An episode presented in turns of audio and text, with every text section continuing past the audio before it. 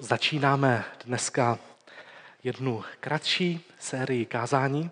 Následující dvě neděle a potom na zborovém pobytu budeme číst Žalm 119. Sérii jsem nadepsal Lano, co k nebi nás poutá. Převzal jsem ho z názvu písně od kapely Trabant.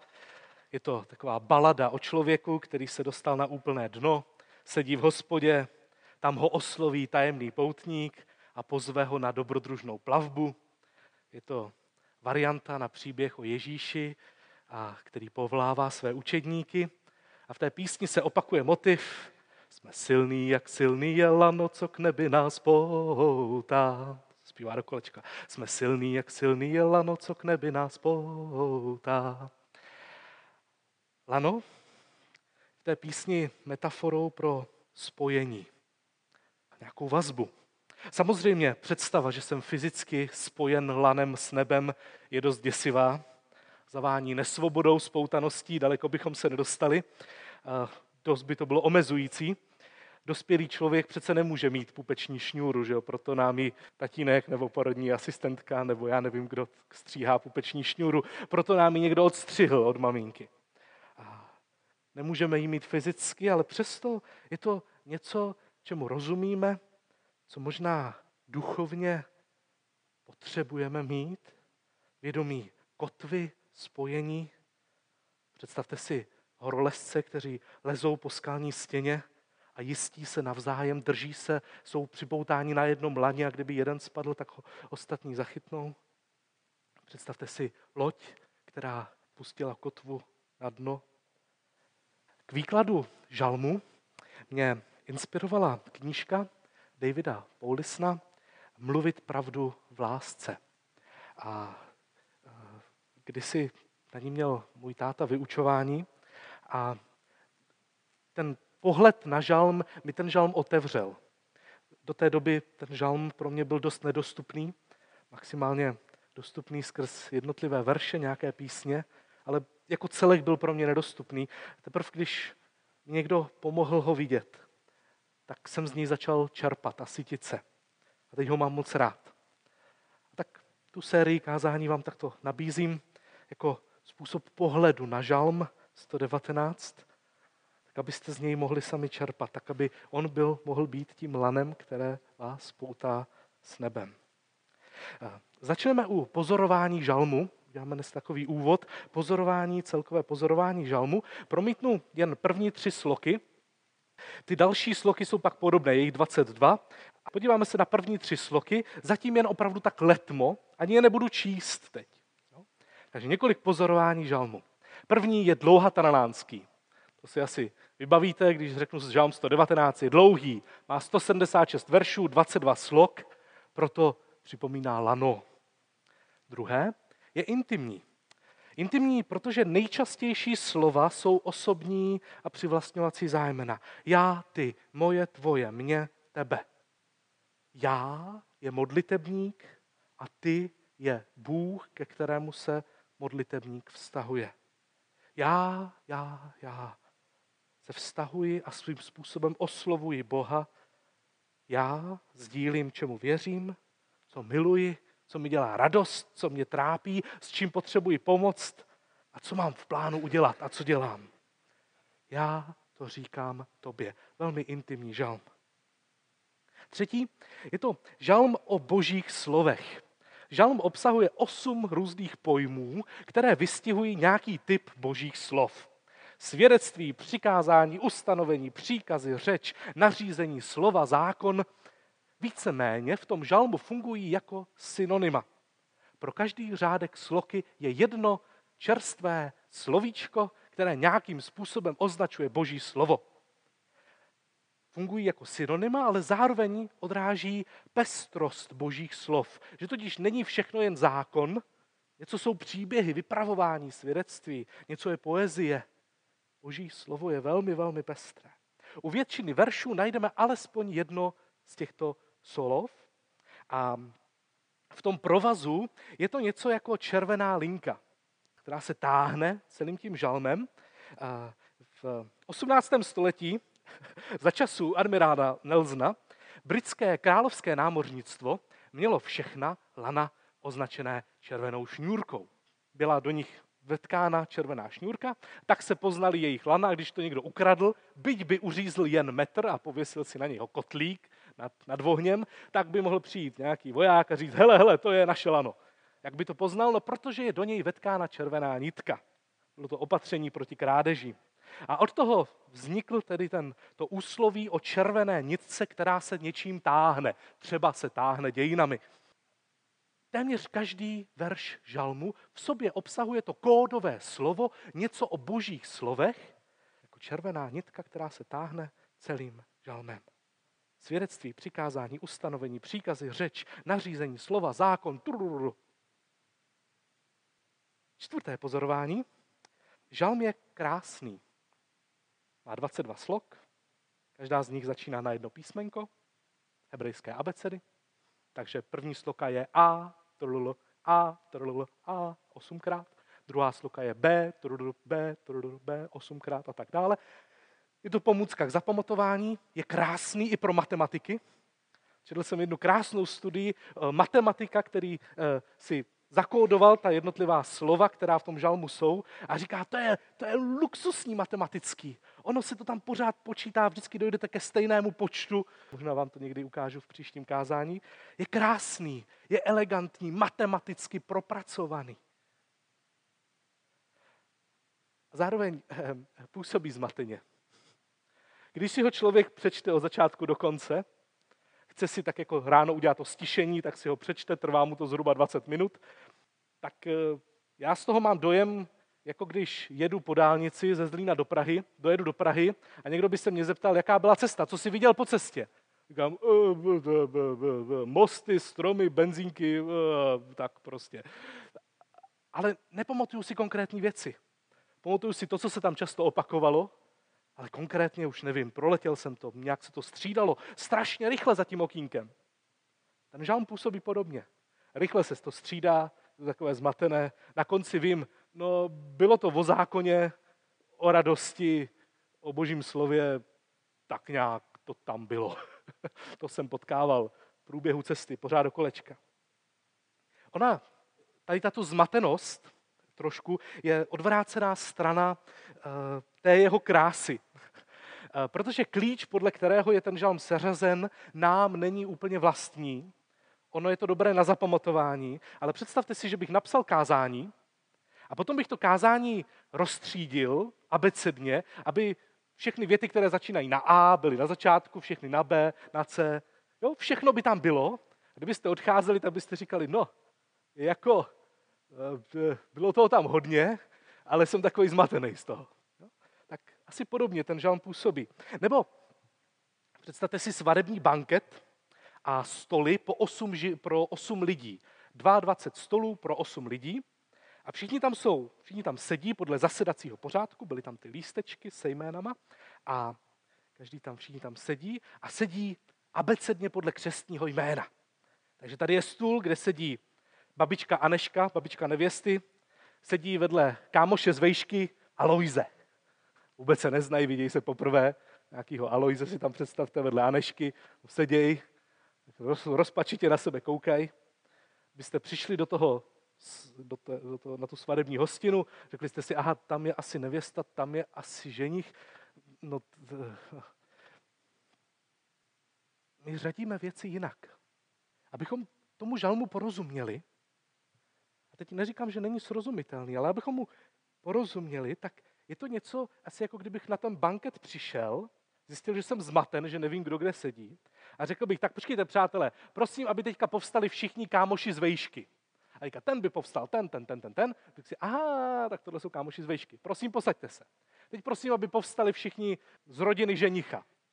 Zvedne dav, řeknu, aha, tak to je babička, maminka, tadadada, dobře, dobře, posaďte se. Teďka všichni ze strany nevěsty. Měl bych trošku přehled, kdo kde je, pak by se všichni posadili a abych mohl jít k tomu prvnímu stolu a říct si, vzpomenout si, aha, tohle to byl kámoš z vejšky, tohle je babička, tak dále. A už si můžeme povídat v té pestré skupině eh, lidí, kteří se neznají, kteří k sobě tak trošku nepatří a možná, možná nějak ano. Nejenom bychom rozuměli tomu, kdo to je. Proč to vysvětluju? Je, že ten žalm může působit takto zmateně. A způsob, který mi vlastně odhalil ten žalm, jak mu rozumět, bylo, když se vrátím zase k té metafoře provazu, lana. Víte, že lano je spletené z pramenů. Si představte, že to lano, ten žalm, je spletený ze čtyř hlavních pramenů. Nic moc dalšího tam není. Čtyři různé prameny, které se prolínají abecedně, střídají se někdy po verších, po půl verších. Ten žalmista, si podíváte na to červené, to je to, čím se budeme zabývat dneska, jsou to nějaké uh, vyznání víry. Věřím tomu. Ty zdal svá přikázání, aby se pečlivě zachovávala. Věřím tomu, že takhle to je. Pak třeba, hospodine, si požehnaný. Vyznávám víru. Uh, oboříš se na domýšlivce, na proklaté, kteří pro, pobloudili od svých příkazů. Věřím tomu, že tohle si udělal, dočetl jsem se to v Bibli. Je to vyznání víry. Jeden pramen, který se táhne od začátku až do konce žalmem. Budeme ho tady mít červeně. Druhý pramen je šedým, šedý pramen je moje osobní zkušenost, můj osobní zážitek. Konkrétně tady máme třeba ve třetí sloce, jsem na zemi jen cizincem, mou duši stravuje touha, i když zasednou knížata budou mluvit proti mně, budou mě pomlouvat. Nějaký můj stav, můj vnitřní pocit, moje vnitřní rozpoložení. Zase linka, která se táhne žalmem od začátku až do konce. Třetí pramen je modrý. Moje žádost, prozba, Kéž by byly mé cesty upevněny, jen mě neopouštěj, nenech mě zabloudit, vyuč mě svým ustanovením, odval ode mě potupu, neskrývej před mnou své příkazy, otevři mi oči, prokázu, prokazuj mi dobro. Slyšíte? Prozby, dokonce vlastně příkazy, oni to jsou slovesa v přikazovacím, v eh, přikazovacím způsobu tvaru a jsou řečeny Bohu. Bože, tohle udělej. Další linka, která se táhne od začátku až do konce žalmem, jsou tyhle volání, velmi úpěnlivé prozby, dokonce příkazy Bohu. Čtvrtá linka, co já dělám, co já se rozhoduju, že udělám. Nebudu zahamben, když si budu hledět tvých příkazů. Budu ti vzdávat chválu, hledám tě celým srdcem, tvou řeč uchovávám v srdci, svými rty vyprávím o všech tvých nařízeních a tak dále. Něco dělám. Čtyři prameny které se budou motat, takhle bychom mohli dál, teďka bych tady mohl kliknout a mohli bychom mít dalších 22 slok a nebude tam nic jiného, než tyhle čtyři prameny. Moje vyznání víry, moje osobní zkušenost, většinou bolestivá, moje natahování se k Bohu, tahání za lano, volání o pomoc a moje rozhodnutí, že něco udělám, na něco se postavím, o něco se opřu, něco udělám já.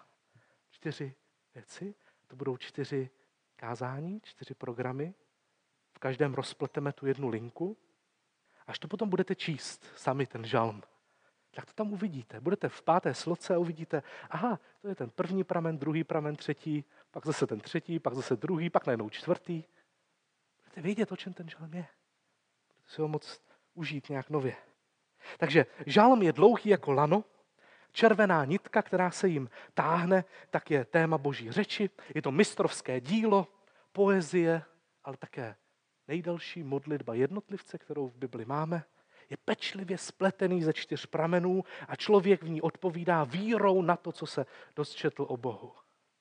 Sdílí, jak mu je, volá, prosí, tahá zalano, rozhoduje se, že něco udělá. Čtyři prameny.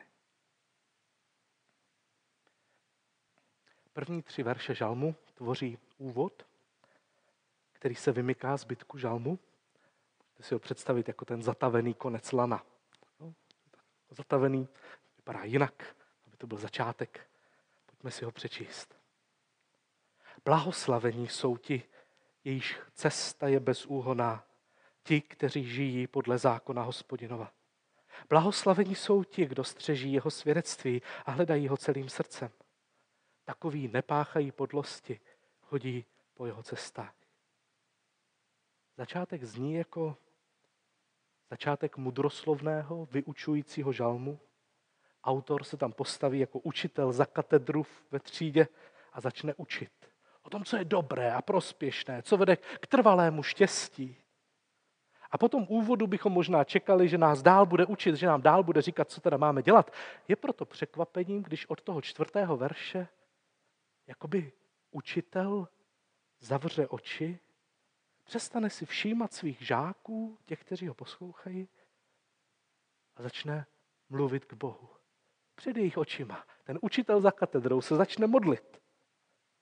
Modlitba, intimní modlitba, já k ty, je formou, kterou ten učitel zvolil k tomu, aby nás naučil moudrosti. Modlitba je forma, kterou zvolil k tomu, aby nás naučil moudrosti.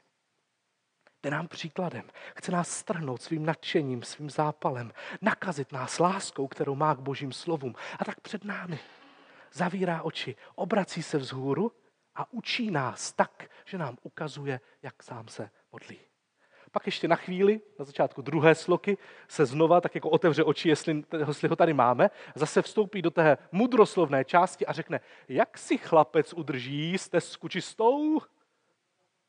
Ano, tím, že bude zachovávat tvé slovo, to řekne. Zase zavře oči, podívá se vzhůru a jde se modlit a už ví, že jsme chycení, že ví, že my víme, že on je učitel, který nás teď učí a učí nás nějak nepřímo. Prostě je nám vzorem v tom, jak se sám modlí. A to první, co říká, to první, co si z toho žalmu vytáhneme, ten první provaz nebo ten první pramen v tom provazu je vyznání víry. Vím, kdo jsi Bože. Žalmista to poznal, protože si četl Boží slova. Četl příběhy, zákony, nařízení, svědectví. Rozhlíží se i po přírodních zákonech. Má otevřené oči, uši, vnímá, vstřebává, přemýšlí, pak to vrací Bohu. Bože, si takový a takový. Tak pojďme si teďka nějaké z toho přečíst. Já je vždycky okomentuji, zůstanu věrný té formě, takže je budu komentovat jako rozšířená modlitba. Bude to vypadat jako rozšířená modlitba. Jako bych pokračoval dál v tom, co ten žalmista začal. To bude takový komentář. Zkuste se na to naladit. Nevyberu všechny, nepodívám se na celý ten pramen, protože je moc dlouhý. Chci vám dát ochutnat kousky. Zbytek je potom na vás doma. Takže třeba čtvrtý verš. Ty zdal svá přikázání, aby se pečlivě zachovávala. Ano, pane Bože, listuji Biblii, nacházím tam tvoje přikázání a věřím tomu, že tam jsou proto, abych podle nich formoval sám sebe, svůj život. Dočetl jsem se třeba od dní odpočinku. Slyším, přijímám, že mi dáváš den volna, zastavení, ohlédnutí. Že nemusím jen honit věci, které hoří, ale mám den, kdy se můžu zaměřit na, na věci, které jsou důležité, i když nejsou aktuální a akutní. Nederou se do pozornosti. Mám den, kdy můžu tebe chválit, být s tebou, obracet vzrak vzhůru. Díky, Bože, za tvé přikázání. Četl jsem přikázání o tom, že nemusím závidět. To je osvobozující. Četl jsem přikázání o tom, že nemusím mít jiné bohy.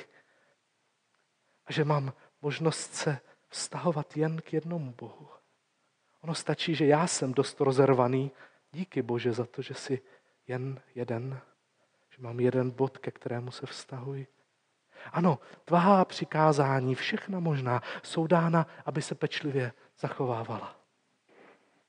Podle nich jsem tvarován, tak získávám tvar člověka. Ty jsi dal svá přikázání, aby se pečlivě zachovávala. Pojďme dál. Vím, hospodine, že tvá nařízení jsou spravedlivá. Pokořil jsi mě pokorou. A 86. verš. Všechny tvé příkazy jsou pravda. A 89. Hospodine, tvé slovo je navěky ustanoveno v nebesích. A 140. Tvá řeč je důkladně protříbená. A 142. Tvá spravedlnost je spravedlivá na věky, tvůj zákon je pravda.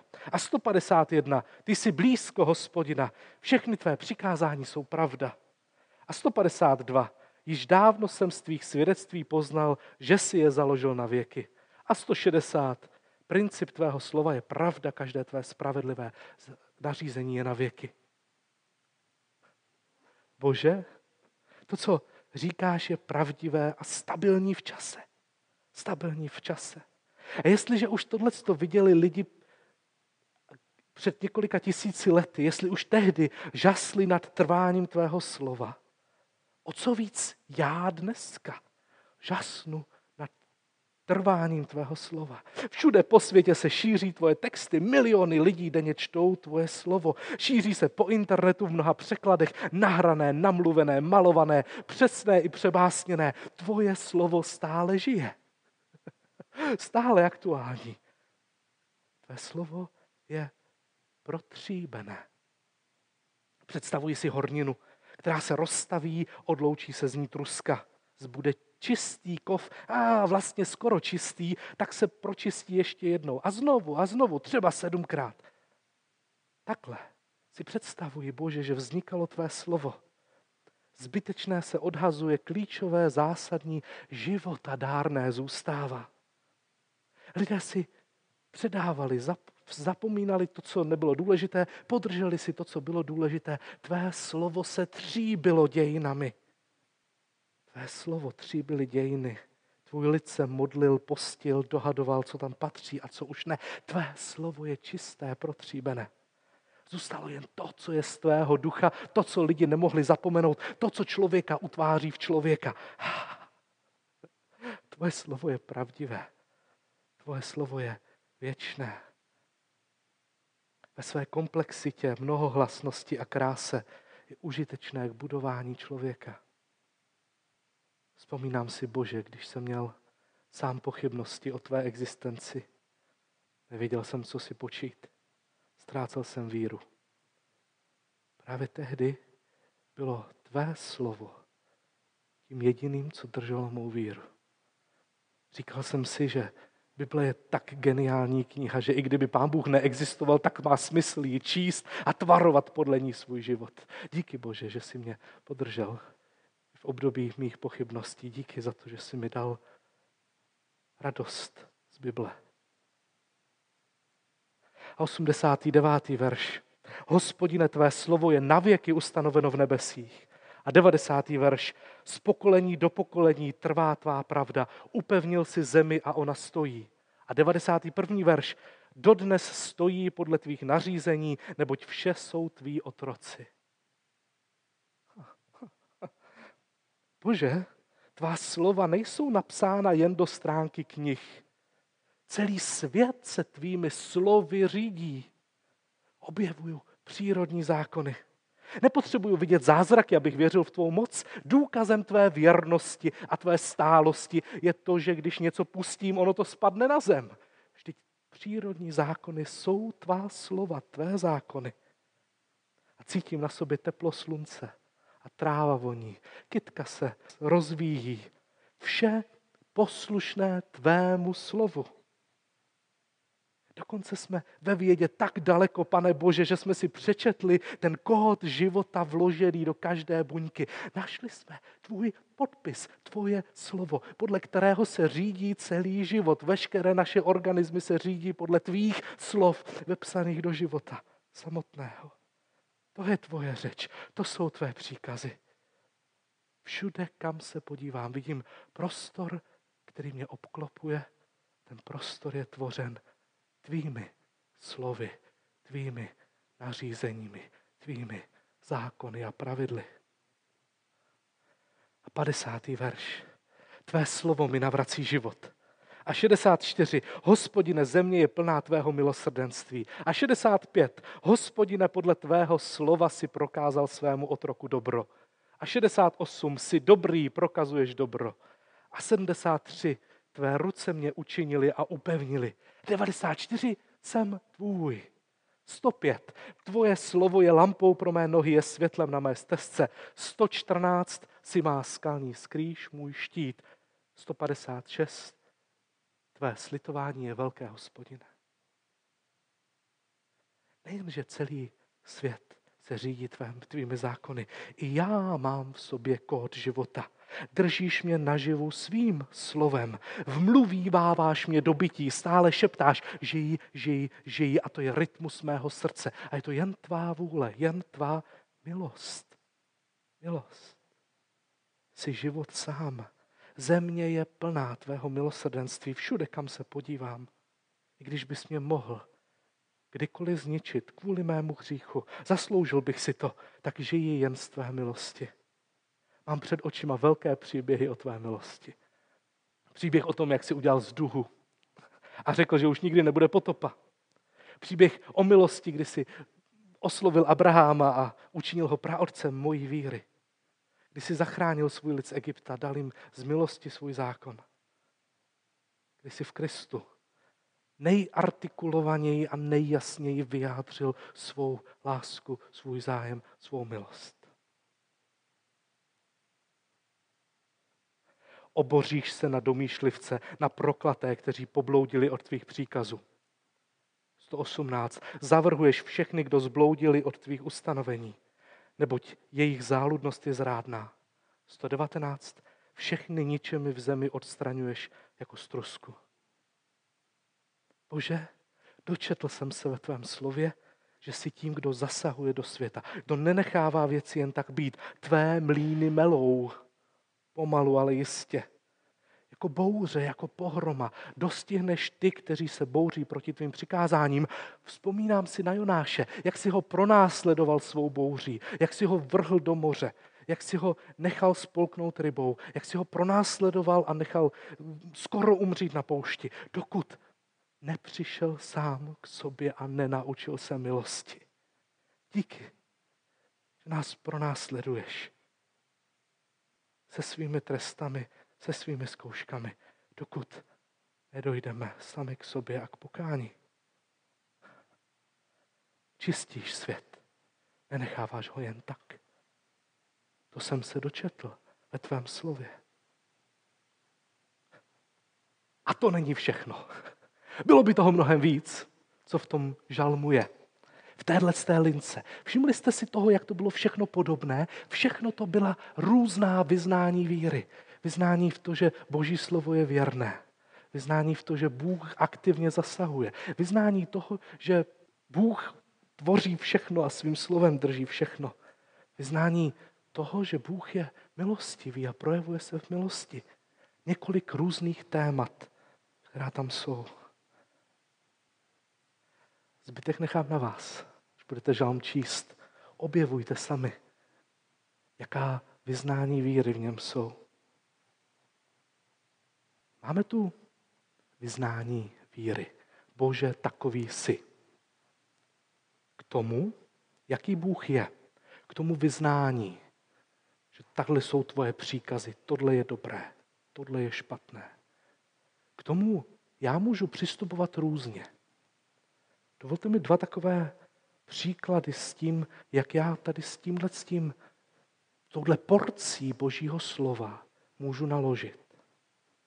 První, představte si boží přikázání jako kameny, mě kazatele jako toho, kdo vám říká, tohle musíte sníst.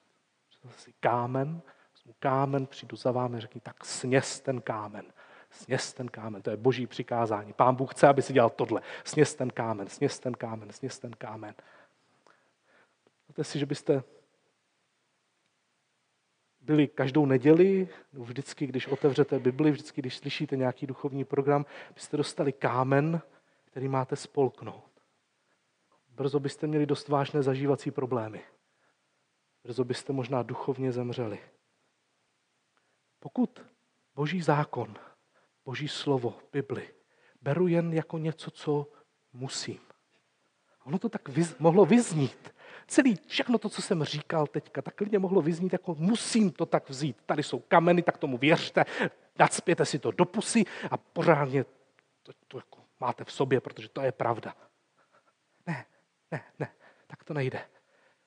Nejde to tak proto, že kdyby člověk takhle přistupoval k božímu slovu, tak se z něho pozvrací, tak mu z něho bude těžko, tak brzo duchovně umře. Představte si to těžké břicho plné kamenů. Spolkl spoustu boží pravdy. To není postoj, který má žalmista. Ten žalmista v tom žalmu opakovaně, dnes jsme to tam úplně neslyšeli, ale uslyšíme to, až to budeme číst znovu a znovu, tak opakovaně říká, já se raduji z tvého slova. Je to pro mě svoboda, když ho čtu. Já jsem si ho zamiloval. To není, uh, je mi z něho těžko. To je, dal mi život, dal mi spoustu energie. Jak je ten rozdíl v přístupu? Je to něco, co ten žalm zdůrazňuje. A to je, že představa toho kamene, který přijímám, protože musím, takhle to je, tak tomu věř, naspolkni to, tak je příliš pasivní. Já nedělám nic jiného, než že pasivně přijímám, spolknu kámen. Ale ten žalm je naopak plný aktivních sloves. Toho, co člověk s tím božím slovem dělá. A jsou to slovesa jako budu to hledat, budu se to učit, budu to uchovávat srdci, budu o tom mluvit, nebudu na to zapomínat, budu se tomu snažit porozumět, přemýšlet nad tím budu. Stavím si to před sebe, budu se na to koukat, střežím, vyhledávám, přemýšlím. Celý ten žálm je plný aktivních sloves, kdy, kdy já nejenom pasivně přijmu, tady mi někdo dal nějaký šutr do břicha, mám si číst Bibli. Hm, tak jo, hm, je mi z toho těžko. Ne. Já, ty se podívej do Bible. Ty sníží, buď vůči ní velmi aktivní. Kritizuj, ptej se, hádej se. Hledej, jestli je to pravda. Přemýšlej, kriticky přemýšlej. Proto nakonec žalmista dochází k tomu, že si boží zákon zamiloval. Že mu to dává sílu a energii. Že s tím má spojené pozitivní emoce. Že to není jenom jako, uh, musím. Ale je to něco živého. Ten důvod, proč je to něco, co mu, z čeho může se nasytit, je to, že k tomu přistupuje aktivně, nejenom pasivně. Tak, to byl dnešní úvod do Žalmu 119. Už víme, že je dlouhý, intimní, jako červená nitka se jim táhne téma Božího slova. Je krásný, i když působí trochu zmateně, jako abecedně rozesezení hosté na svatbě. Je spleten z několika pramenů. A dneska jsme vytáhli jeden pramen a podívali se na něj. Byl to pramen, viděli jsme tu část modlitby, kde náš učitel říká Bohu, Bože, takový jsi. Vrací mu to, co se o něm dočetl. A bylo to krásné, elegantní. Na tom, co jsem dnes četl, nebylo nic nějakého neřádného, chaotického, temného. Všechno to bylo krásně, správně, jasné. Boží slovo je věrné, nejsou v něm chyby. Eh, Bůh trestá zlé lidi. Všechno, všechno tam bylo krásně, čisté, pevné. Je to úlevné vědět, že existuje takovýto řád. Že boží zaslíbení jsou pevná a pravdivá. To krásné. Tak si to dneska užijeme. Že to tak je. Že se o to můžeme opřít. Protože to není zdaleka všechno. Byl jen jeden pramen. Bůh a jeho pravda tu je. Ale je to taky člověk a jeho realita. Jeho prožívání. Jeho příběh. A v tom bude mnohem víc chaosu, zmatku. Ale na ten druhý pramen se podíváme až příští neděli. Dnes nechme zaznít jen ten jeden. O čistotě, krásě, velikosti Božího slova. Cílem této série je tedy žalm vám otevřít, trošku ho zpřístupnit. Chtěl bych, aby inspiroval dál váš modlitevní život a posílil lano, které nás poutá k nebi. Protože jsme silný, jak silný je lano, co k nebi nás poutá. Amen.